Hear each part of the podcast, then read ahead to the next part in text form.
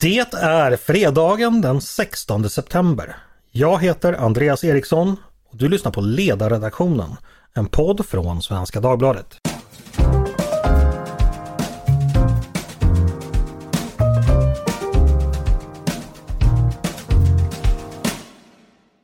Varmt välkomna! Dagens namn är faktiskt Dag och det har återigen blivit fredag i skymningslandet.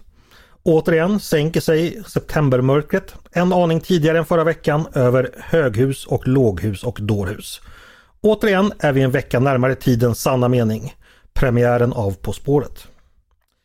Men allt är inte som vanligt. Allt är inte som förr. Någonting har hänt med detta gamla land. Allt är inte som fordon. Världen är förändrad. Jag kan se det i vattnet som glittrar på Stockholms ström. Jag kan känna det i jorden som mina barn drar in på hallmattan. Jag kan känna lukten i luften när grannen tänder kolgrillen. Mycket som en gång var är nu förlorat. Mycket som kan bli kan nu vinnas. För det har nu gått fem dagar sedan Sverige gick till val och två sedan resultatet blev definitivt. Statsminister Magdalena Andersson har lämnat in sin avskedsansökan och moderatledaren Ulf Kristersson har inlett arbetet med att bilda en ny regering. Det är intressanta tider, det är dramatiska tider, det är föränderliga tider.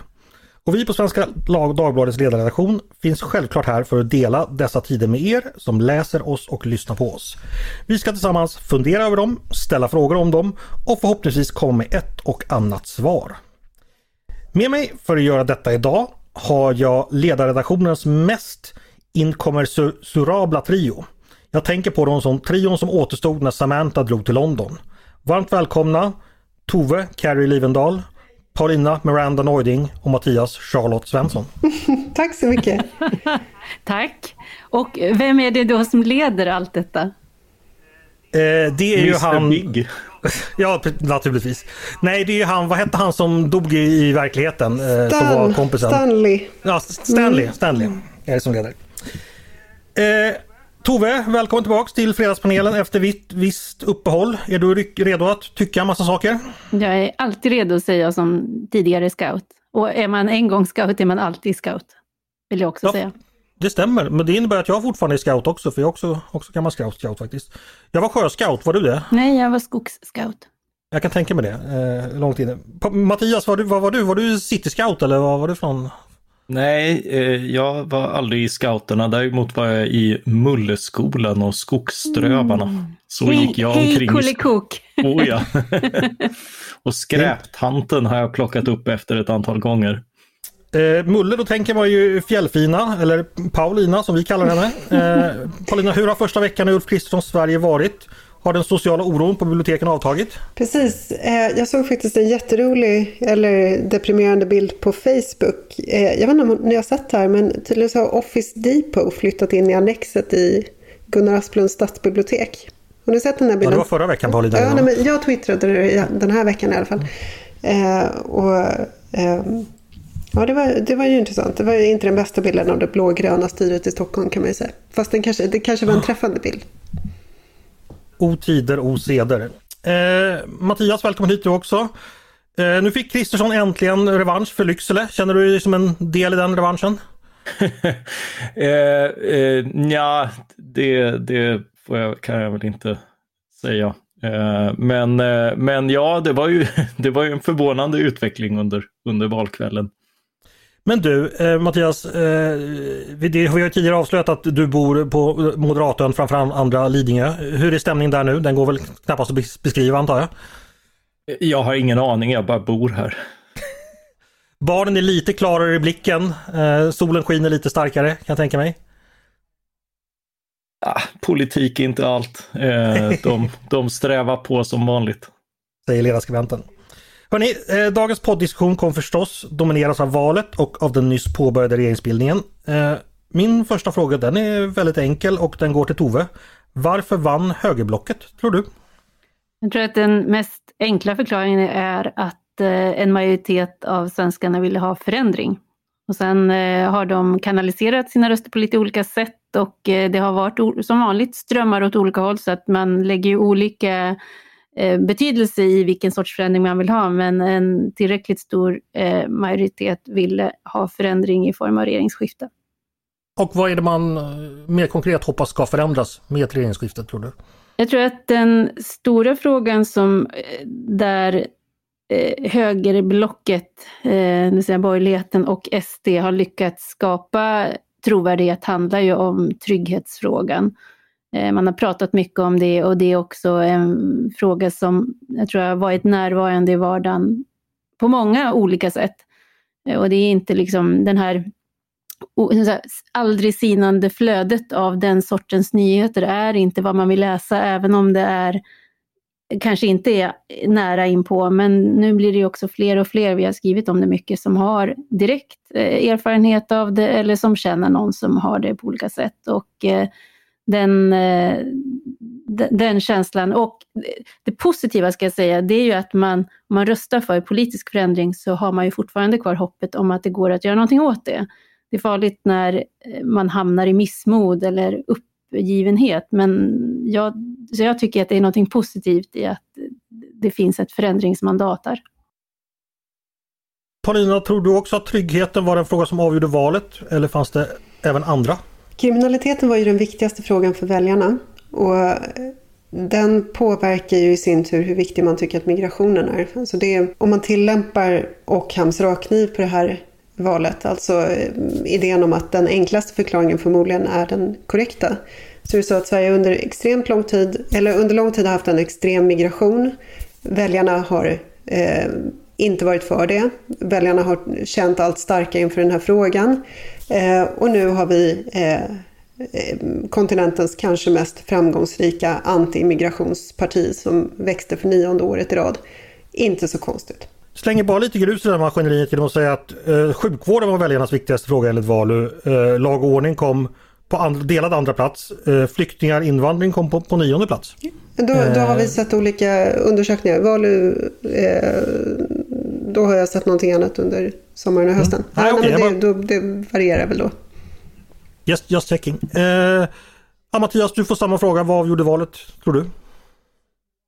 Uh, ja, uh, jag tittade ju på exempelvis ekonomi och uh, som ju kom upp till slut som en fråga, men, men hur kom det upp som en fråga? Det handlade ju enbart om kompensation och varken om fördelning särskilt mycket som vänstern kanske hade önskat eller om eh, ekonomisk dynamik, hur, hur vi bygger liksom en, en, en bättre morgondag. Eh, och då ska vi kanske inte vara förvånade över att detta gynnade ett populistparti framför ett vänsterparti eller ett eh, fiskalt högerparti. Eh, så, så det är ju ett, eh, det är ett annat perspektiv på hur, alltså, hur vi har blivit liksom Eh, vi har ett politiskt klimat som formar liksom till tillbakablickande. Vi vill verkligen inte till, till framtiden och det är kanske inte så konstigt eftersom vi skjutit många problem och, och, och skulder och annat dit som, eh, som, är, som nu är på väg i alla fall. Eh, så det är, ju, det är ju en faktor att ha med sig. Sen, sen varför den gynnade Eh, Sverige, det, det, är uppenbart att, att Sverigedemokraterna de, de har gjort något sorts skutt i valrörelsen och jag tror också att det spelade roll att eh, sådana såna saker som att Jimmy Åkesson gjorde en väldigt bra valrörelse. Han var hemtam i hur han, eh, hur han svarade på frågor. Eh, han var ett sänke för fyra år sedan och, och de blev rätt besvikna. De gjorde en dålig valrörelse då. Nu tycker jag att, att, att han gjorde en bra. Så det, det är klart att sådana faktorer också spelar in. Det är jätteintressant vad du säger, för egentligen hela Sverigedemokraternas uppgång jämfört med förra valet, den kommer efter första augusti. Den kommer under valrörelsen. Och det är ju samtidigt som Eh, för att liksom invandring och, och, kriminalitet har ju varit med oss hela tiden. Men det som sker i augusti det är ju det här med att vi, vi börjar tala om ekonomiska smällarna som väldigt, väldigt många svenskar nu redan har börjat åka på. Jag har redan hört vad liksom vanliga villaägare i Halland har åkt på för eh, elräkning i augusti.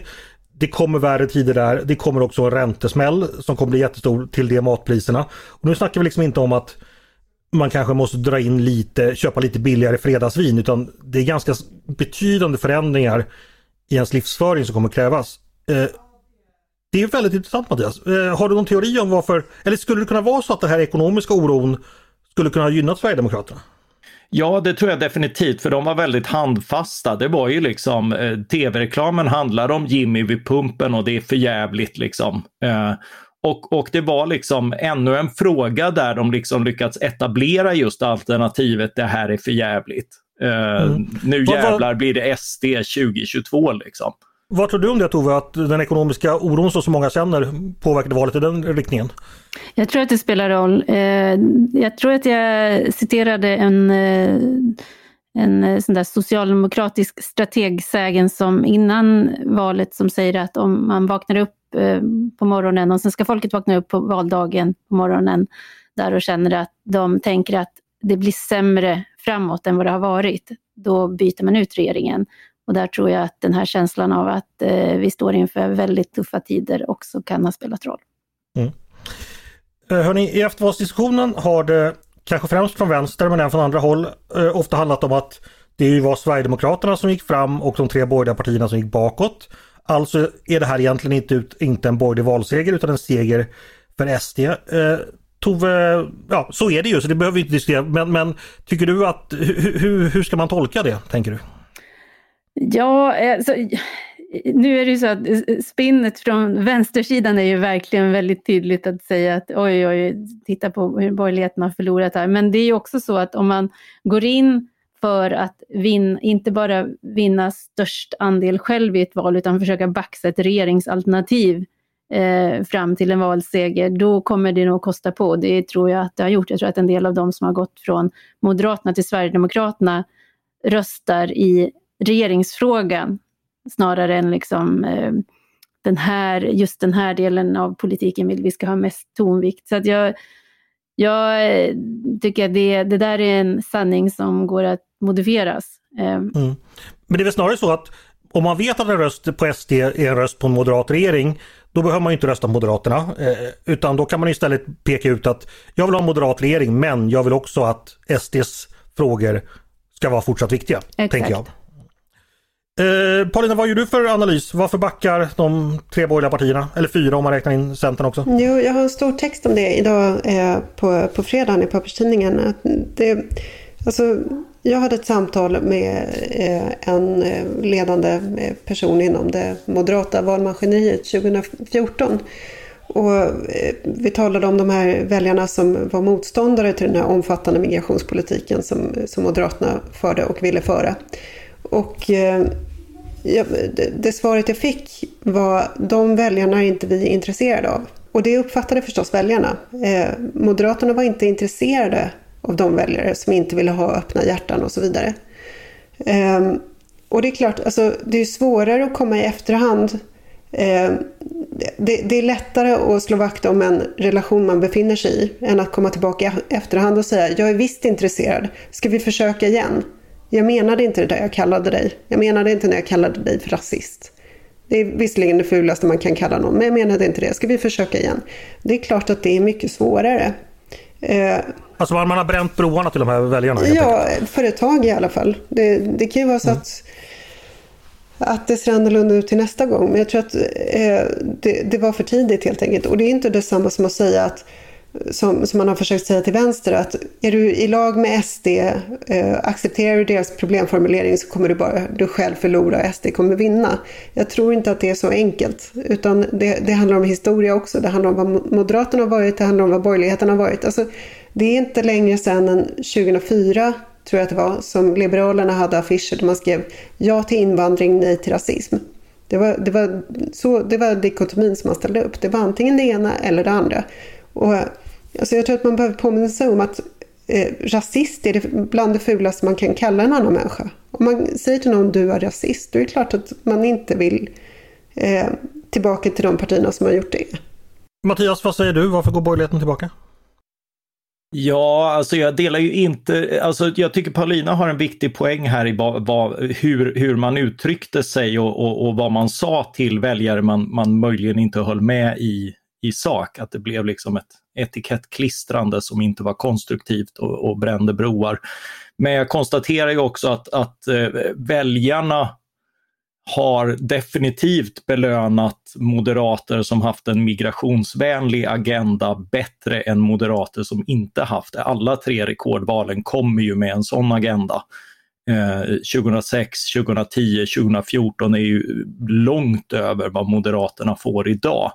Eh, och det är, ju, det är ju liksom en signal från folk som kanske inte väsnas så mycket i den offentliga debatten men, men som är lite tystare.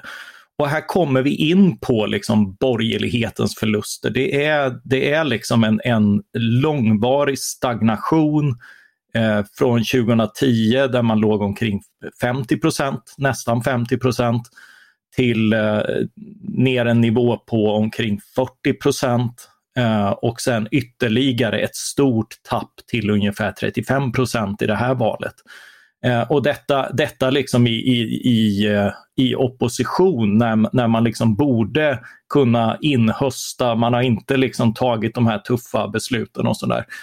Så i det perspektivet så är det en förlust och jag tror att den förlusten är för att man lagt sig för nära i många frågor, att, att man vikit sig för mycket och låtit för mycket som Sverigedemokrater och, och på det sättet raderat ut mycket av sin egen profil. Lite för mycket. Men å andra sidan vinner man för att Alltså man kan tillträda förmodligen regeringsmakten om man får en chans att visa eh, hur man kan styra Sverige på, på nya sätt och det är det som slutligen avgör. Alltså, eh, politik handlar om, partipolitik handlar om att få ihop 50 procent om att bilda majoriteter.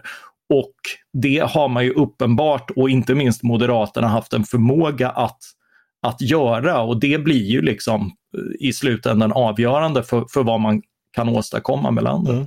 Jag kan säga så här, eh, det är intressant att vi har den här diskussionen. En socialdemokratisk parti som behåller regeringsmakten hade ju inte ägnat många tankar om huruvida det egna partiet hade gått bakåt eller framåt. Utan där hade det bara varit eh, regeringsmakten. Vi regerar vidare. Ja, vi regerar vidare precis. Eh, jag menar, de jublade 1998 fast de hade fått sitt sämsta valresultat någonsin för att ja, deras block hade vunnit. Ja, ja, tänk hur mycket de hade jublat idag över de siffrorna. Får jag bara ja, invända lite mot Mattias här, för jag tänker att så här, jag, jag håller med om att det finns förluster som borgerligheten har gjort, eh, men det här, alltså slutsatsen med de här valen där väljarna har belönat en migrationspolitisk agenda, det var ju före 2015 och det blev ju liksom ett stort brott. Ja, eh, men då ändrades också, då ändrade också alla partier sin politik. Ja, men det jag tycker att borgerligheten förlorade i detta, det var ju att här, Fredrik Reinfeldt gjorde någonting oförlåtligt tycker jag, som då liberal invandringsförespråkare som bara liksom gick halva vägen och sa att vi öppnar era hjärtan, vilket jag tycker är ett bra budskap, men utan att liksom ta ansvar för hur det skulle gå till, utan att föreslå reformer som skulle göra det möjligt, utan att diskutera eh, hur man tar itu med de uppenbara utmaningar som ett samhälle som tar emot väldigt många migranter på kort tid kommer att, kommer att drabbas av. Så att där finns det ju, det, det, är ju, det är ju det som är bekymret, att, att istället för att göra Eh, och jag, menar, jag tycker inte heller att det finns en motsättning, Paulina, mellan ja till invandring och nej till rasism. Jag tycker det, det är en bra, det, det, kan man göra samtidigt. Jag tycker att det är ju liksom, och jag är inte säker på att, fast det, du känner det partiet bättre, eh, att, att man säger att det ena eller det andra, utan jag tror att man kan göra de där två sakerna precis samtidigt.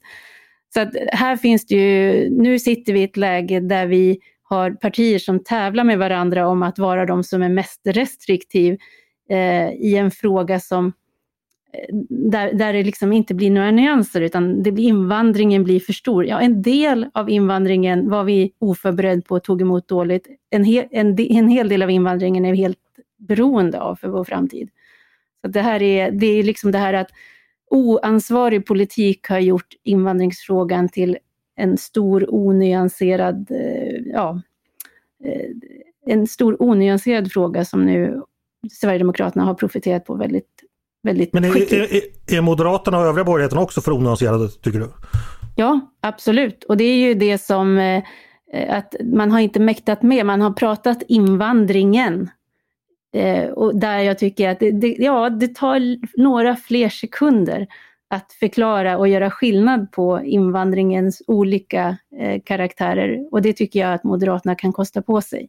Är Paulina för onyanserad också? Paulina och jag läser varandras texter hela tiden och har synpunkter på det. Jag tycker att Paulina framför viktiga och riktiga poänger.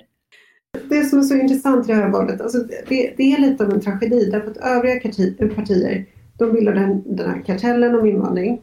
Man driver väljarna till ett parti med rötterna, med, vi, vi vet alla vad SD har för rötter.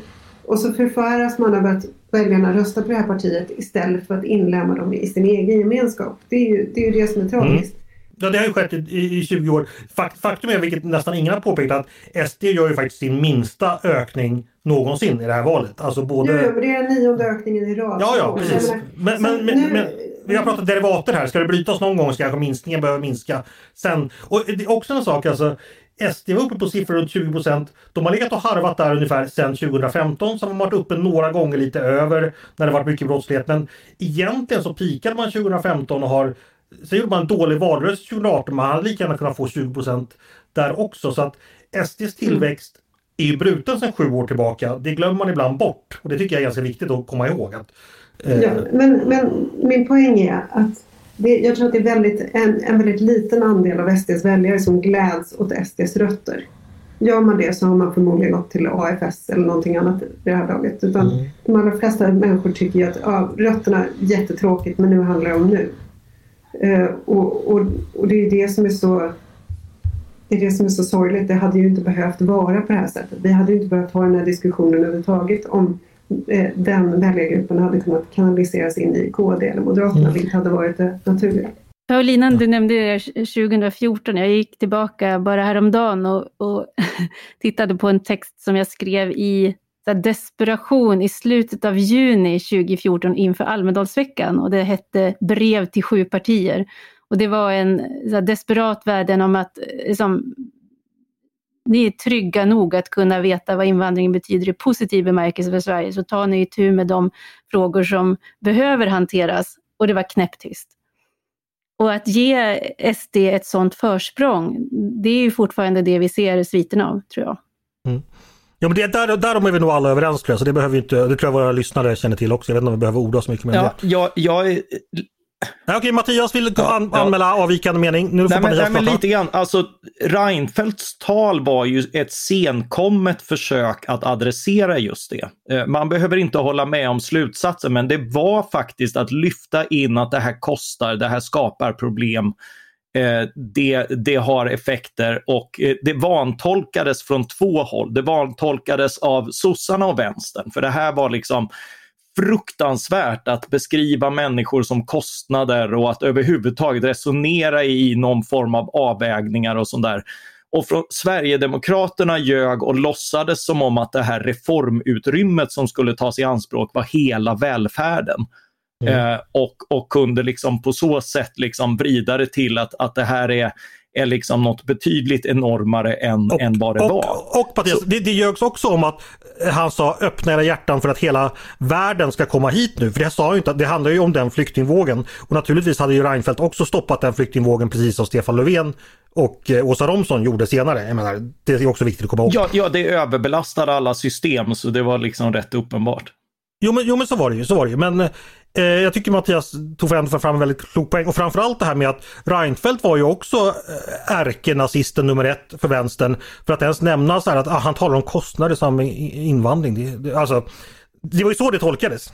Och sen så en annan sak han tog upp det var ju eh, arbetslöshet, det var inte etniska svenskar mitt i livet och då fick alla mm. panik för han hade sagt etnisk ja. svensk mm. och så tog man mm. experter i tv som berättade att etnisk svensk det var ingenting som fanns. Alltså, vi hade ju en sån bisarr debatt. Paulina, Paulina. Även fast det här ligger åtta år bakåt så vi kan fan inte prata om dem mer i podden för vi kan bli smittade av dumheten från den tiden. Så vi måste vända blad nu, vi kan inte idissla detta längre. Är det någon annan som gjorde någon spaning när det gäller valresultatet hen vill ta upp och säga att det här var intressant och det här var eller det här överraskade mig eller sånt. Tove, var det någonting, något annat du tänkte på? Nej, alltså inte, det överraskade inte men den här framgången för Nyans har vi börjat, vi har nämnt den lite grann och eh, det där är, det, det där kommer vi få se mer av. Det där kommer att mm. skapa nya utmaningar. Ja, förlåt. Det är inte för att Nyans liksom utgör ett hot idag, men det berättar någonting om Sverige som vi mm. kanske behöver titta på. Två saker. Eh, dels att Vänsterpartiet inte flög alls. Mm.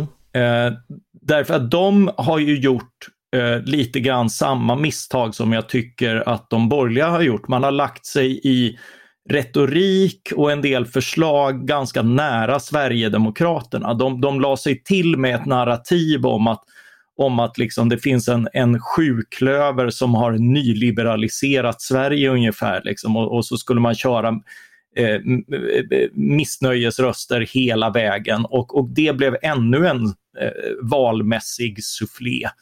Eh, och sen Moderaterna gjorde, trots det mediokra valresultatet, en extremt stark spurt. Det vill säga, man var på väg mot ett nytt valstugeval eh, som bromsades i sista stund av att Ulf Kristersson gjorde ett par extremt starka eh, insatser i i debatten. Så, så mm. det, som, det som är illa höll på att sluta i, i katastrof och det är ju liksom en, en läxa för hur man profilerade sig tidigare. Ja, och vi vet ju också att en stor del av Moderaternas väljare bestämde sig sista veckan. Sen får man också säga att Moderaterna tappar väl säkert någon procent eller så där, i stödröster till Liberalerna. Så att på stora hela så gjorde man ju ett ungefär likadant val som, som förra, förra gången skulle jag, skulle jag tro. Ja, men det var ju också ett tapp på ja, en 3-4 procent sen, sen valet före det. Det är sant. Intressant det du säger om vänster också. De drabbades väl också av det här med stödröster eftersom en del gick till Miljöpartiet kan jag tänka mig också. Ja, eh, och sen gick tillbaka till Socialdemokraterna. Så det var ju lite en, en kringrörelse, men det var ju också liksom, eh, de, de bidrag in, bidrog inte genom att växa till en, en starkare vänster, utan tvärtom till en vänster som förlorade. Mm. Hörrni, då ska vi eh, lämna valet och börja prata eh, valets eh, efterbörd, nämligen regeringsbildningen. Eh, nu är det ju så att det kommer säkert följa en period då vi inte kommer få veta så mycket hur det går med just eh, regeringsbildningen. En sådan process sker ju alltid i slutna rum mellan få ögon och få öron. Det som eventuellt kommer läcka ut kommer vara sånt som man helt enkelt vill släppa ut för att det ska påverka eh, förhandlingarna.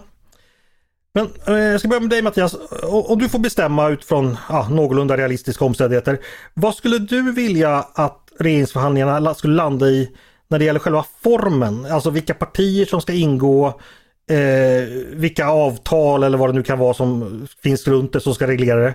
Eh, om du svarar optimistiskt men, men realistiskt så att säga. Eh, oh. Ja, jag, jag, hoppas ju att det blir en, eh, en regering med MKDL i. Eh, därför att det visar ju då att det, att det finns en, en borgerlig profil och, eh, och att den inte är liksom entydigt konservativ eller entydigt liberal utan förhoppningsvis lite båda i den mån man kan hoppas på liberalism från Folkpartiet. Eh, men eh, eh man kommer förstås att, eh, att, att liksom behöva eh, göra så mycket som möjligt för, för att alltså, förankra detta med Sverigedemokraterna för att få fram en, en regering. Eh, men, men jag hoppas förstås att det blir en regering som kan agera oberoende och söka just uppgörelser eh, med andra där, där det är motiverat och, och går att göra. Ska man eh, skriva så, någon så form det... av avtal eller liksom överenskommelse med Sverigedemokraterna som är formaliserad? Så här ska det gå tycker du?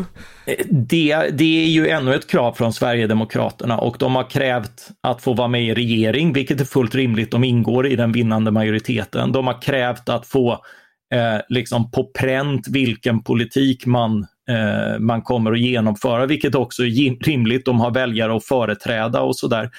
Eh, så det, det, får, ja, det, det, får man ju helt enkelt förhålla sig till och, och, och försöka att förhandla fram ett så bra dokument som möjligt. Eh, men, men helst hålla dem utanför regering för det, det är liksom det ligger för nära i tiden med, med eh, Rysslands anpassning. Förslagen är inte, en del förslag är, är liksom direkt oansvariga och inte liksom genomförbara och, och, en ledning som släpper igenom sån politik är inte en regering jag vill ha att fatta, e-, eller liksom en, en ledning jag vill ha att fatta regeringsbeslut som också är löpande administrativa, kräver ett, ett, eh, ett omdöme och en tillit som, som inte bör finnas där än. Men att däremot, däremot att det måste ske en förhandling i sak och att den sker så så, så liksom transparent som möjligt. Det är, nog, det är nog både nödvändigt och ganska klokt. Okej, okay. eh, Tove du får samma fråga. Eh, vad hoppas du att regeringsbildningen slutar med när det gäller just formen? Jag har egentligen ingen avvikande uppfattning mot Mattias. Eh, utan jag tycker det, det bästa vore ju som MKDL eh, och eh, att man gemensamt också då kan hitta ett eh, respektfullt samarbete med Sverigedemokraterna för att baxa det vidare. Men jag tycker också att det, det är så här, jag såg att eh, Aftonbladets kulturredaktör Karin Pettersson tyckte att man skulle kräva att Sverigedemokraterna nu får sitta i regeringen för att verkligen ta ansvar. Och, så där. och det är ju en aspekt på det, att man eh, jag, jag, tycker det är viktigt att partiet tar ansvar. Man skulle kunna säga då att ja, men då får ni liksom vara i det tillsammans. Men jag, jag skulle nog tycka att det var oansvarigt att plocka in SD i regering av de, precis de skäl som Mattias anger. Paulina, håller du med de två föregående talarna? Eh, det gör jag nog. Sen så mm. eh, tror jag, alltså, eh, jag har sagt det förut i podden, jag tror inte SD vill sitta i regeringen. Nej, nej. nej exakt. Jag tror inte att man, stödet är gratis heller. Sen så Liberalerna, de kan, de kan, det kan ju vara bra att ge dem plats i regeringen bara för att deras ledamöter inte ska hålla på och tramsa nu och rösta emot. Mm. Eh, vilket ju är den stora risken här. Mm. Men då är det var Lyndon Johnson va, som beskrev den matematiken. Mm. Precis. Eh, Fältet och så vidare. Ja. Mm. ja. Och vissa kroppsliga eh, funktioner. Precis, Mattias är för fin för att nämna dem. Life is made up of many gorgeous moments. Cherish them all, big and small, with Blue Nile. Whether it's for yourself or a loved one, Blue Nile's unrivaled selection of expertly crafted fine jewelry and statement pieces help make all your moments sparkle. Blue Nile's experts are on hand to guide you, and their diamond guarantee ensures you get the highest quality at the best price. Celebrate a life well lived in the most radiant way and save up to 30% at BlueNile.com. That's BlueNile.com. Den frågan Paulina väckte. Eh, Sverigedemokraterna kommer inte vilja sitta i regeringen säger många för att då kommer man kunna vara i halvopposition samtidigt och tjäna på sitt eviga anti-establishment eh, position och missnöjesröster. Eh, tror vi det? Kolla, kolla på den brittiska regeringen. Boris Johnson blev vald på två saker, migrationen och Brexit. Brexit fixade han, han fixade inte migrationen. Eh, det kommer inte den här regeringen göra heller. Det är för komplicerat juridiskt, det blir för långt in i det där. Alltså, eh, för mig är det kanske den viktigaste frågan för landet att vi får ordning på migrationen. Men det betyder inte att eh, jag tror att det är särskilt realistiskt att vi får det de närmsta fyra åren. Mm. Och det förstår SD också. Förstår. Okej, okay, så de vill fortfarande vara utanför. Uh, ja men och, och, om vi går över till innehållet då. Uh, när man förhandlar ihop sig. De här, eh, en del frågor kan ju förstås bli ganska lätta för de här fyra partierna att komma överens om. En del blir svårare. Eh, Mattias, om vi börjar liksom med de lågt hängande frukterna. Vad, vad kommer man kunna ganska snabbt städa av i förhandlingarna tror du?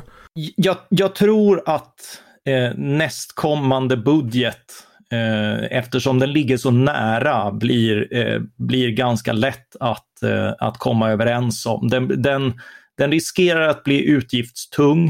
Eh, den riskerar att, att sminka över strukturella behov, eh, men, men av den anledningen också eh, lättare att, att komma överens om. Det kan komma surt efteråt, men, eh, men, men så kommer det att bli. Eh, och, och sen tror jag att det, det, finns förstås en hel del, alla de här lagskärpningarna och sånt där man, man är överens om kan man förstås omedelbart antingen gå fram med eller, eller tillsätta utredningar om. Så det finns väldigt mycket som kan, som kan rulla igång med en gång. Vad tror du blir tuffare då Mattias? Som, alltså tuffare att komma överens om? Budgetar över tid eh, mm. och, eh, och sen också vad, vad man ska ge Sverigedemokraterna utöver eh, liksom vad, vad, vad, alla är överens om. Mm. Eh, kan, kan de driva igenom, de behöver någon sorts eh, Eh, seger att hålla upp och det vet vi kommer att vara. Liksom. Man, man vill visa liksom att, att man, man, fick något riktigt elakt på migrationsområdet för att verka tuff. Eh, man fick någonting riktigt långtgående på rättsområdet för att verka tuff. eh, man fick liksom någon, någon triumf på kultur eller utbildningsområdet eh, som verkar tufft. Alltså det är ju, det är ju ett, ett populistparti. De, de behöver liksom göra något som retar gallfeber på deras motståndare och, och då mm. det, det kan vara Eh, jag menar, det kan vara en, en fullt legitim liksom, nedskärning i en budget, men, men det, det kan också vara, vara något annat. Men de behöver få ett antal symboliska segrar och det kan vara klokt av borgerligheten att fundera på vad kan man ge dem och vad kan man absolut inte ge dem. Mm. Tove, tror du också så att Sverigedemokraterna främst är ute efter symboliska, symbolisk ondhetssignalering och tuff, tuffhetssignalering? ja, jag, jag, tror att de, de, det är ju som med alla förhandlingar att alla behöver komma ut i rummet som vinnare. Eh, och eh, jag tror att de kommer att vara intresserade av form, symbol, eh, sånt som kan markera att det här hade inte varit möjligt utan oss. Eller att vi har nu plockat hem, jag, menar, jag, jag kan tänka mig att de kommer ha en ganska hygglig dragkamp om talmanspost. Och så där. Men, men eh, eh, sen är det som vi har varit inne på, jag, jag, jag, har, jag har svårt att se att det är, åtminstone på nationell nivå, att man vill ha eh, verkligen det ansvar som Eh, som avkrävs om man går in i ett sådant samarbete. Däremot så tror jag att det ser annorlunda ut på lokal nivå. Och det är precis som i många olika frågor att det finns en, en eh, realitet i nationell politik och sen finns det en annan i lokal och regional nivå. Och där finns många lokala sverigedemokrater som en del av dem har varit partiaktiva i andra partier och eh, jag tror att de har intresse av att Eh, de, de, skulle ha intresse av det som på ett sätt kanske skulle vara den ultimata repliken på alla som varnar för att det är domedag nu, nämligen att eh, Sverige kan regeras bra med en annan eh, ledning och det behöver inte rasa upp för det. Så här, jag, jag, jag, tror inte bara att de, eller främst ens, eh, att, att de går för signalfrågor, utan jag tror att väldigt mycket pengar till rättsväsendet Eh, och en se symbolisk seger i a-kassefrågan tror jag liksom är det. För då signalerar de både liksom eh, regeringsansvar och eh, att, att de eh, bestämmer. Eh, och det är ju saker som kostar, eh, men, men liksom eh, det, det tror jag de kommer gå, gå tungt för och så kommer de att utropa sig för segrare för det. Mm. Hörrni, jag tänkte prata lite om förväntningar, vilka realistiska sådana man kan ha på sån här regering. Eh, om vi börjar med dig Paulina, du som har ägnat mycket tid åt just frågan om brottslighet. Eh, vad kan man realistiskt förvänta sig att en regering, moderatledd regering på fyra år kan göra åt den grova brottsligheten i Sverige?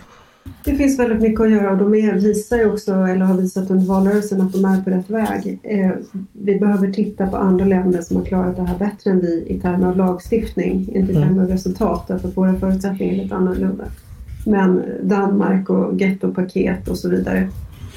Eh, en på ett sätt lågt hängande frukt är att skärpa straffen eh, och, och, vad som återstår av ungdoms och mängdrabatter och sådana saker. Mm. Men här har ju redan socialdemokratin inlett ett arbete. De har inlett ett arbete, ja. Men jag menar eh, Sverige är så väldigt mycket fortfarande ett lågbrottslighets eller ett högbrottslighetssamhälle i ett lågbrottslighetssamhälles kropp. Liksom vi, vi, är så vana vid att vara ett samhälle där, där, det går att vara eh, väldigt progressiv när det kommer till kriminalvård till exempel. Mm. Progressiv när det kommer till straffsatser. Allt det där måste vi se över nu när vi är ett högbrottsland. Mm. Hur, hur, hur, får man polisen exempelvis att börja klara upp gängmord som man hittills inte brukar klara upp? Precis. Eh, och ja, det var en fråga till dig alltså? Ja, nej, men det, och det, det, det är en väldigt bra fråga.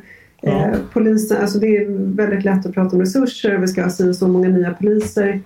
Ja, men de allra flesta av oss besitter inte de egenskaper som en bra polis ska besitta. Eh, och det, det är en, vänta, om jag bara får prata klart. Alltså det, är, det är en så pass liten andel i, i, i befolkningen som besitter de egenskaperna så det går inte att trolla fram poliser. Så att, eh, man ska vara väldigt ödmjuk inför den uppgiften och eh, det är klart det handlar ju delvis om resurser men inte, verkligen inte enbart. En till fråga till dig Paulina, för det, alltså, om man tänker då, eh, du har ju pekat på sådana här, bortsett från skjutningar och sådär, alltså de här riktigt allvarliga problemen med gängbrottslighet som att den här rapporten från Göteborg att eh, liksom gängen tränger in och påverkar för, alltså kommunal förvaltning och liksom hur beslut fattas och sådär. Alltså det innebär ju att massa människor som idag är engagerade i gängbrottslighet de måste ju helt enkelt förmås göra någonting annat. Eh, eller ja, antingen låsas in allihopa, men det, det är ju orealistiskt. Eller så ska man helt enkelt få dem att byta livsstil. Hon vet ju själv hur svårt det är att få en själv att byta livsstil. Få tusentals människor som kanske inte har några andra attraktiva alternativ att göra det. Det görs ju inte heller i en handvändning. Eh, det, det, det fordrar ju att samhället omkring förändras helt och hållet, tänker jag. Verkligen. Det kräver en skola som fungerar på ett helt annat sätt och vi kan inte ha en progressiv skola med den typen av kriminalitet. Eh, det handlar om att människor ska vara väldigt, väldigt sysselsatta med annat under dagarna. Mm. Det vill säga, ska du ha pengar någonstans ifrån, ja men då, då ska du dyka upp någonstans klockan åtta varje morgon och så ska du gå hem vid, när du, på ett sätt så att du inte orkar hålla på och hänga på torget sen. Alltså, det, det, är så mycket som måste till. Gå upp, gå till jobbet, jobba, jobba, äta lunch. Samma sak händer. Eh, men Paulina, okay, du, du, du, du låter som du varnar för allt för höga förväntningar på en snabb förändringstakt i den här frågan helt enkelt. Ja, givetvis. Mm. Stora Bra. samhälleliga processer, komplicerade saker. Ja. Mattias, eh, om vi tänker eh, ekonomiska reformer, sådana som handlar om sysselsättning, tillväxt, även andra strukturreformer på arbetsmarknad och eh, bostäder exempelvis. Eh, vad kan vi ha för förväntningar där tycker du realistiskt sett? Eh, ja, realistiskt sett eh, så, så har man ju lämnat det, det arbetet för fäfot, men det finns ju många, många förslag att genomföra och, och liksom eh, Eh, förhoppningsvis en, eh, en, en, en regering som kan testa de nya riksdagsmajoriteter som finns nu. För det finns nya låsningar men det finns också nya öppningar precis som Eh, i kärnkraftsfrågan till exempel och, och, och liksom den långsiktiga energiförsörjningen. Och på samma sätt bör man se vilka möjligheter det finns att, att reformera sånt som, som bostadspolitik, arbetsmarknad och liknande utifrån, utifrån de förutsättningar som finns. Alltså, eh, och där finns ju en del i, i, i dragkraften. Alltså vi, kom, vi kommer att ha en kris att hantera och också det här är liksom att, att ta de obekväma besluten nu för att bygga en en, en framtid som, som förhoppningsvis växer framöver. En, en regering som ändå är, är trygg i att nu har vi en förhandlad majoritet och det här är vad vi ska kunna gå fram med. Och, och det är ju liksom ett, det är ju ett ömsesidigt förtroendetest för den, de partier som bildar en majoritet nu och det ska bli intressant att se vad, vad, vad, man, vad man känner att man, eh, man kan gå fram med. Och, och man ska heller inte underskatta alltså det, det kompetenta ledarskapet, att inte längre utse partivänner till, till liksom myndighetsposter och liknande. För mycket av bristerna i polis och annat är sådana här små administrativa saker i hur man jobbar, eh, var, var resurser finns, vilka är de trånga sektorerna. Det är, det är svårt att liksom öppna gripnas mobiltelefoner och liknande. Det är inte nödvändigtvis nya befogenheter utan, utan att man kan sköta faktiskt polisarbete som, handla, som, som väldigt mycket handlar om. Och, och där, eh, där går det att göra skillnad. Där, där, där är det liksom en, en, en nyfiken och lyssnande ansats på, som, eh, som kan fungera. Och, och, och, där ligger ju liksom regeringens chans att, att, bygga, att, vinna ett långsiktigt förtroende för liksom att kunna, kunna få ett annat stöd opinionsmässigt okay. framöver. Okay. Ett lyssnande och nyfiken ansats, det, det låter det. Eh, Tove då slutligen, eh, ja, förväntningar Ja, du får väl rent allmänt då, du får inget specifikt politikområde, då får du välja vad du, vad, vad du sätter din tilltro till för förändringar främst. De måste leverera på trygghetsfrågorna. Eh, det är det som är det tydligaste mandatet och det kommer att avgöra hur, eh, så här, vilket förtroende regeringen kommer att ha.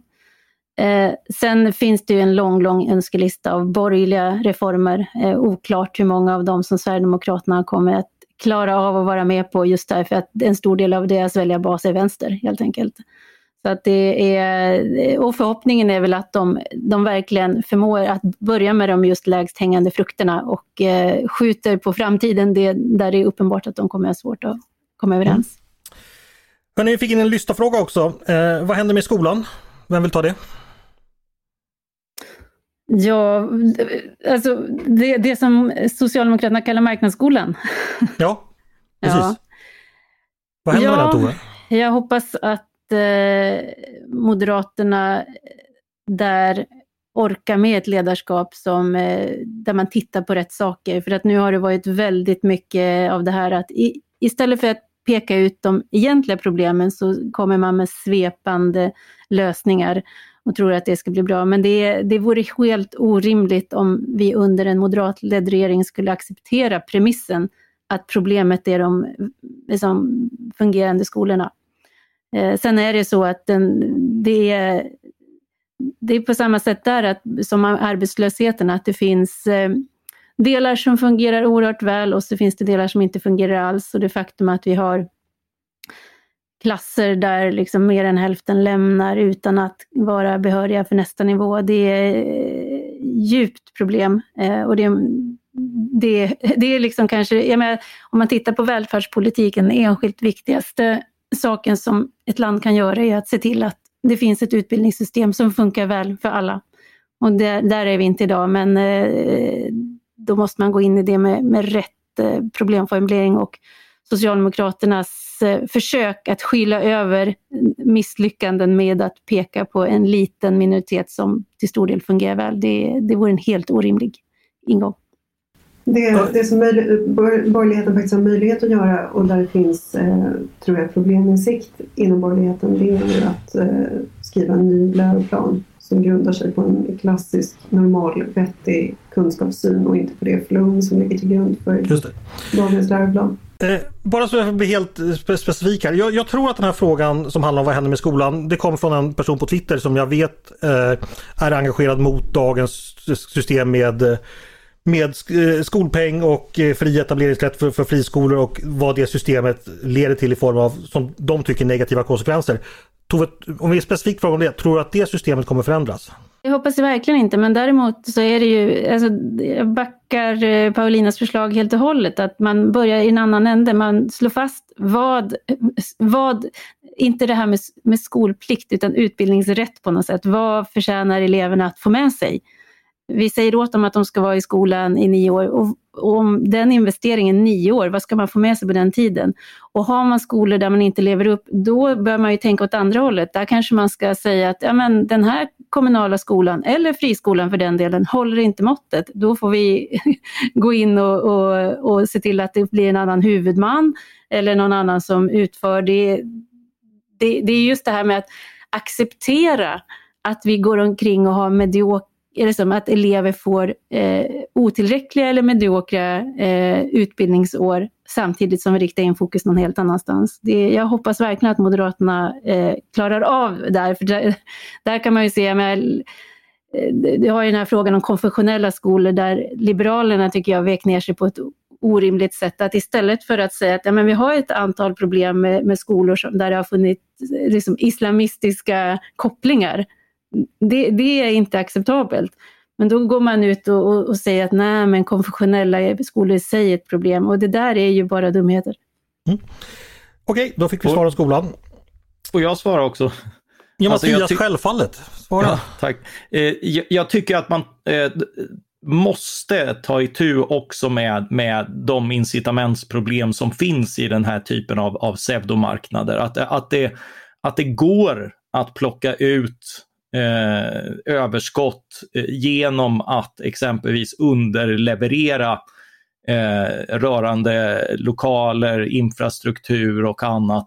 Ibland är det här kreativa lösningar men ofta är det ju liksom en, en, en slentrian där, där man liksom kan tulla på kvalitet. Eh, och, och den här problematiken kom, kommer man liksom inte ifrån i den här typen av extremt reglerade system. Och då måste man ständigt vårda den här typen av reformer. Liberalerna har en del eh, på plats för att göra det. Jag hoppas att man har styrkan att se till att få det här att fungera bättre därför att det är inte majoriteten, men det är så pass många skolor som exempelvis kan locka med glädjebetyg, elever vet om det eh, och, och liksom Eh, är det då dessutom eh, vinstdrivande så förstör man för alla, eh, som eh, alla i hela branschen. Man förstår eh, för människor som jobbar i skolan och det är de här problemen som har artikulerats på ett felaktigt sätt men som fortfarande finns som en borgerlig regering måste vårda. Så, Så liksom ta, ta kritiken på allvar och, och gör det konstruktivt, inte liksom det här den här töntretoriken om att, om att det är vinster i sig som alltid leder till problem och sådär. Mattias, bara sista fråga där. Du uttryckte en förhoppning där. Är det vad du tror också, att man kommer ta itu med det här? man måste därför att det här pratas om så långt in i, i, i borgerliga led att annars så, så är det ett, eh, nu blev det ett litet sänke eftersom valet handlat om annat men i nästa val kan det vara ett stort sänke om man inte gör någonting. Hörni, vi ska gå vidare och nu blir skvallervärdet högre. Nu ska vi prata om personer. Vilka blir ministrar tror ni? Eh, Ulf Kristersson blir för då förstås statsminister. Men sen då? Nu får var och en nämna en person och en ministerpost och en kort motivering till varför det är så. Och eh, vi går då turas om att göra det. Den som eh, inte kan eller vill nämna någon åker ut och den som är längst kvar vinner. Och Tove, du får börja. Eh, ett namn, en ministerpost och varför kort med en eller två meningar. Men jag åker ju ut, jag vill inte spekulera namn. Nej, okej. Okay. Ja, ja, skyll dig själv. Tråkis. Eh, Paulina då? Jag tror att Johan Forsell blir justitieminister. Antingen han eller Gunnar Strömmer. Är jag ute nu? Nej, du, du, du får vara kvar för annars blir det så tråkigt här. Eh, Okej, okay, Johan, Johan Forsell. Mattias då? Ja, men jag säger Gunnar Strömmer eh, och jag vill definitivt ha honom på justitieministerposten. Där, där krävs någon, någon med, med omdöme för, för de delikata avvägningar som, som krävs. Eh, jo, Johan, Eh, man önska snart eller ska man? Ja, du får du, du, Skillnaden mellan önskan och tro är alltid kort när det gäller ledarsidessammanhang. Men kör på! Eh, för, för då önskar jag på samma post vår eh, medarbetare Fredrik Kärrholm. Ska han också bli justitieminister? Ska du ha två ja, justitieministrar? Men, men nu önskar, fick jag önska en inrikesminister då. Okej. Okay. Apelsin då gubbjävel. Han kan väl bli glassminister. Okej, okay, Mattias. Fortsätter. Eh, ja, men eh, eh, jag, jag tycker att Edvard Blom borde bli kultur och folkhälsominister. Alldeles jag har en annan kulturminister. Ja. Andreas Norlén. Eh, jättefint. Mattias? Mm. Oh, eh, någon, någon från Liberalerna, de har ju Karin Karlsbro nere i, i Bryssel till exempel som jag vet jobbat med miljöfrågorna. Jag tror att det är bra att låta Liberalerna ta eh, miljöministerposten. Mm. Karin Karlsbro miljöminister, Mattias Stering. Paulina? Ebba Busch blir vice statsminister. Mm. Ska hon bara göra det eller får hon göra något annat också? Nej, bara, bara det. Nej, men nu kan jag inte låta bli. Nu vill jag vara med också. Då föreslår jag, för nu är vi på önskersidan, eller hur? Då skulle jag eh, nominera Hanna Hellqvist som biståndsminister. Så att hon får göra klart de reformer som hon aldrig fick lägga, lägga fram eh, eh, i Reinfeldt-regeringen som statssekreterare. Precis, hon var ju statssekreterare åt eh, dåvarande biståndsminister som heter Charlotte... Gunilla Carlsson. Gunilla Carlsson heter hon, precis. Eh, Vems tur var det då, Mattias? Oh, nu, nu börjar det bli rätt tomt. Eh, men, men eh, jo, Jakob Lundberg skulle jag förstås vilja ha in som skatteminister. Ja! Mm. Chefsekonomen på Timbro. Ja, ja och som verkligen fan, fan, kan vilken... de här systemen. Ja. Utan och innan. Jättebra ja. förslag. Paulina? Då tar jag din biståndsministerpost, eh, Tove, och ger den till Alice Teodorescu. Det behövs någon där som, eh, som kan vara rättvis och inte böjer sig för opinionen. Tove, vad var din tur? Uh, nu, nu börjar det sina. Ja, det, det är bra radio det här hörni. Okej, vi fick ihop några. Vi fick ihop två justitieministrar och en utbildningsminister och Edvard Blom. Det blir ju toppen det där. Två biståndsministrar också. Ja, två biståndsministrar. Jag tror det var tre justitieministrar. det säger någonting om valet och vilka tider vi lever i kanske. Hörni, eh, nu skulle det egentligen varit dags för mitt favoritmoment som heter Svar direkt. Eh, när vi stresstestar våra ledarskribenter. Tyvärr har den här veckan varit eh, politiskt helt eh, fri från förslag eh, så vi får hoppa över det. Men vi både tror och hoppas att politikerna kommer komma igång med fler fräcka och fräscha förslag däröver framöver. Men vi ska inte gråta över spilld havremjölk för vi har annat att roa oss med. Eh, vi ska nämligen gå till mitt favoritmoment faktiskt, eh, som vi kallar Är du smartare än en ledarskribent? Gammal hedlig frågesport som ni vet, eh, där jag ställer våra bildade skribenter inför triviafrågor. Ni som lyssnar kan vara med och tävla Svarar ni rätt på fler frågor än vad Mattias, Tove och Paulina gör, då är ni helt enkelt smartare än en ledarskribent. Eh, Rene mästaren Peter har frivilligt avgått så nu är det tre utmanare här. Ni kan reglerna, man får svara när man vill. Svara gör man genom att säga sitt namn och då slutar jag läsa frågan. Fel svar ger minuspoäng. Är det klart för alla? Ja. Dagens tema, så här en knapp vecka efter valet, är förstås framtiden. Framtidspartiet har under den senaste mandatperioden kallat, eh, ett svenskt parti kallat sig, vilket? Tove, Ja, Tove? var inte det Socialdemokraterna? Ja, absolut. Ett poäng till Tove. Eh, nästa fråga. Regeringen Löfven innehade en, en period en framtidsminister. Vad hette hen? Tove, Tove, låt höra. Kristina Persson, Snyggt! Oj, oj vad det kommer in här alltså. Eh, framtid leder tankarna till framsteg, eller framskritt som det heter på norska. Ett parti som fram till 2020 satt i den norska regeringen, Framskrittpartiet. Numera heter partiledaren Sylvie Listhaug. Men vad hette hennes företrädare på positionen? Mattias. Mattias sa först. Siv Jensen. Ja, helt rätt. Ett poäng till Mattias. Hörni, vi ska gå två och en halv månad in i framtiden, närmare bestämt till den första november. Då är det val till Knesset i Israel. Vilket parti är för närvarande Knessets största parti? Någon som vågar chansa? Mattias. Ja, Mattias, låt höra. Ja, men jag måste ju chansa på Likud. Helt rätt. Ett poäng till dig. Då har Tove 2, Paulina 1. Nej, pa, nej, Paulina 0 och Mattias har 2. Står lika mellan Tove och Mattias. Hörni, vi ska gå ännu lite längre in i framtiden. Eh, till den 8 november i år. Då är det val till den amerikanska kon- kongressen. Min fråga den är tvådelad.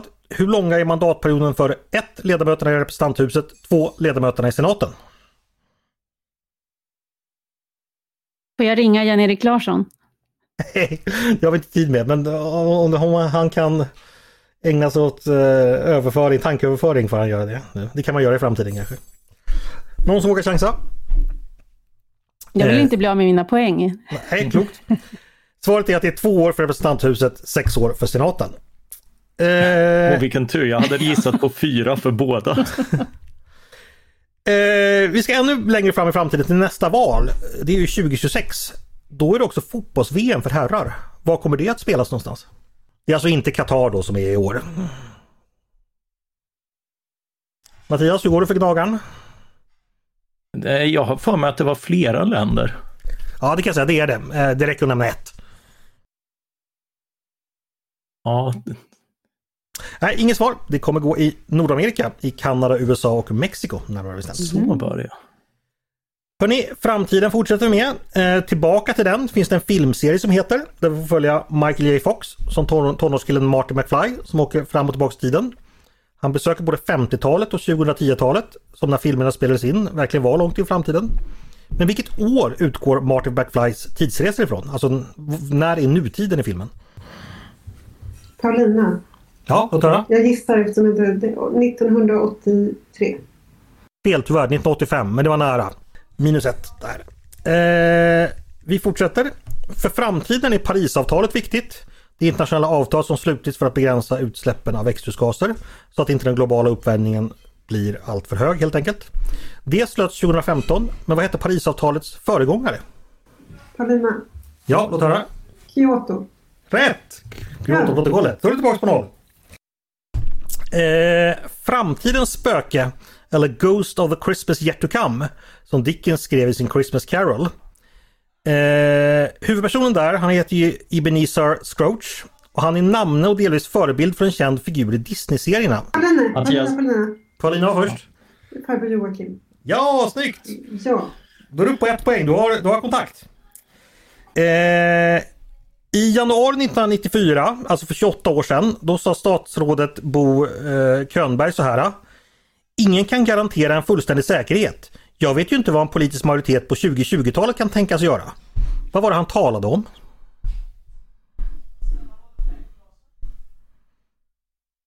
Tove? Tove, låt höra. Nej, men, ja, jag, den, den enkla gissningen pensioner. Ja, han talade om det ny, nya pensionssystemet som sjösattes då. Tre poäng för Tove, två för Mattias, ett för Paulina. Då kommer vi på sista frågan. Eh, den gäller ekonomisk tillväxt som då också är viktig i framtiden. Om världen fortsätter att växa i ekonomi per capita som den gjort från millennieskiftet tills idag. Hur länge tror ni det dröjer innan världen är dubbelt så rik? Eh, I år uttryckt, närmast vinner. Någon som vill visa framfötterna? Ja, jag säger 2049. Alltså om 28 år? Mm. Mm. Vad tror ni andra? Nej, jag vill vinna så jag håller tyst. Fast här gäller det här väl- är ju, gäller det att vara närmast alltså Tove. Alla måste svara.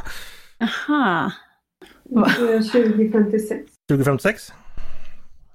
Ja, men eh, ta de eh, 40 år då. 62. Det är nästan helt rätt Tove. Det kommer ta 41 år då eh, räknat från 2021 som är den senaste vi har. Då. Så det är faktiskt helt rätt. Ja! Eh, och eh, Paulina var något för optimistisk vilket inte hör till vanligheterna kan jag säga. det har nog aldrig hänt. Nu har vi det på band. Ja. Ska vi spela upp varje gång? Grattis! eh, Ni får komma ihåg att två väldiga kriser har ju skakat de senaste 20 åren. Både finanskrisen och eh, pandemikrisen. Så det har ju minskat ner tillväxten lite när man slår ut den så att säga. Hörni, eh, vad bra! Grattis Tove! Hur känns det? Ja men fantastiskt. Det Ja. här ska jag fira hela helgen. Det tycker jag låter bra. Först eh, valseger en helg och så helgen därpå så blir man quizmästare. Ja, Bättre men kan det inte bli. Det finns ingen ände på lyckopillren. Hörni, eh, då är det dags att börja avrunda för idag. Vi avslutar som vanligt med en liten spontan rundfråga så ni spontant svarar också. Jag undrar helt enkelt, vilket är ert finaste minne från valrörelsen 2022? Något, något från valrörelsen, antingen någonting ni har sett eller hört eller upplevt eller något som någon annan har sagt eller något sånt där. Mattias, får, låt höra. Eh, oj. Eh, nej, jag, jag har nog faktiskt inget. Uh, Du har glömt allt redan. Ja, jo, men jag, jag har faktiskt glömt det mesta. Ja. Eh, men ja, det var, det, var, det var skönt att få avbryta den eh, för, för en släktträff i helgen och det var lite roligt att ungdomarna då drog sig undan som de brukar göra. Men istället för att sitta med, med paddor och annat så satt de framför slutdebatten. The kids are all right. Eh, Ja, det vet jag inte, men, men eh, de är i alla fall intresserade av politik. Om detta pratar vi faktiskt om i en podd i veckan som man kan lyssna på där vi diskuterar ungdomar av idag och varför man gått till höger. Kan man lyssna på ifall man är sugen på det. Tove då, har du något, något fint minne från valrörelsen? Eh, ja, alltså e- egentligen inte själva valrörelsen. Jag åkte ju till de jämtländska fjällen eh, och vandrade där eh, de ja, två dagarna innan valet och bara liksom fick koppla bort allting. Och det var ju fantastiskt, men just om man ska ha koppling till val så tycker jag nog ändå att den här morgonen, den krispiga, soliga morgonen när jag gick till jobbet eh, måndag den 12 september, så kändes det ändå det känns hoppfullt. Jag fick frågan om jag kände lycka och det, det gör jag inte. Det intecknar jag inte i det här. Eh, Ulf Kristersson har vunnit en svår uppgift och vi får se om han ror den i land. Men hoppfullhet tycker jag att jag kände. Och ställde sig folk och gjorde givakt och honör framför dig när du gick till jobbet den här morgonen? nej, nej, inte alls. Det var ganska lite folk. Jag var på väg väldigt tidigt till Aftonbladets tv-studio. Det enda, den enda som log mot mig var Annie Lööfs bilder på affischerna som hänger vid Kungsbron. Paulina då slutligen, har du något vackert minne du från den här valrörelsen? Eller vill du också bara berätta om när du flydde från valrörelsen som Mattias och Tove? Precis. Nej, jag tyckte att det var en speciell känsla den här gången att gå och rösta för att det kändes som ett sånt viktigt val. Och sen så kändes det väldigt, eh, det var väldigt glädjande att se de här nya skärmarna som har kommit upp vid valsedlarna. Alltså, Sverige har ju haft ett väldigt knäppt system innan när man har stått och visat publikt vad man röstar på. Och, och behövt liksom vara smart för att inte visa, stå och ta en massa lappar och hålla på liksom, hålla god min. Mm. Eh, och det var ju det är en ganska lustig historia om hur det där förändrades. Det var ju nämligen en, en tysk, som skulle, eh, tysk medborgare som skulle rösta i EU-valet vad jag förstår i Sverige som, som upptäckte det här och kontaktade EU-kommissionen som, som tvingades agera. Det var sån här, ett eh, fall av svensk naivitet när eh, EU fick hjälpa till att säga så här, hörni, så här kan man inte ha det. Eh, så att, eh, det var De vuxna i rummet fick träda in helt enkelt. Ja, precis. Och nu har vi ett normalt röstningssystem och det var kul att se att det fungerar. Vad fint, vilken vacker historia. Mitt minne är ju självfallet då där jag läste upp ett eh, citat från Paulina Neuding för, för just Paulina Neuding och hon gissade att citatet kom från Margareta Winberg. Eh, det, var, det var ett vack, vackert minne, det kan man höra i podden eh, förra fredagen. Men hörni, nu har det blivit dags att låta den här podden bli till minne också. Eh, stort tack för att ni var med och pratade idag, Tove, Paulina och Mattias. Tack Andreas! Tack, tack så mycket. mycket. Och tack till er som har lyssnat också. Jag hoppas ni har haft en trevlig fredag tillsammans med oss. Det ni har lyssnat på det heter ju förstås Ledarredaktionen, en podd från Svenska Dagbladet. Ni är varmt välkomna att höra av er till oss på redaktionen med tankar och synpunkter på det vi har precis diskuterat. Men också om ni har idéer och förslag på det vi ska ta upp i framtiden. Inte minst nu i regeringsbildningstider finns det ju massor med viktiga frågor att bevaka. Så se till vad ni vill höra om så ska vi försöka fixa det. Eh, och då mejlar ni till ledarsidan snabel svd.se. Dagens producent, han heter som alltid Jesper Sandström. Jag heter som alltid Andreas Eriksson och jag hoppas ju som alltid att vi hörs igen snart.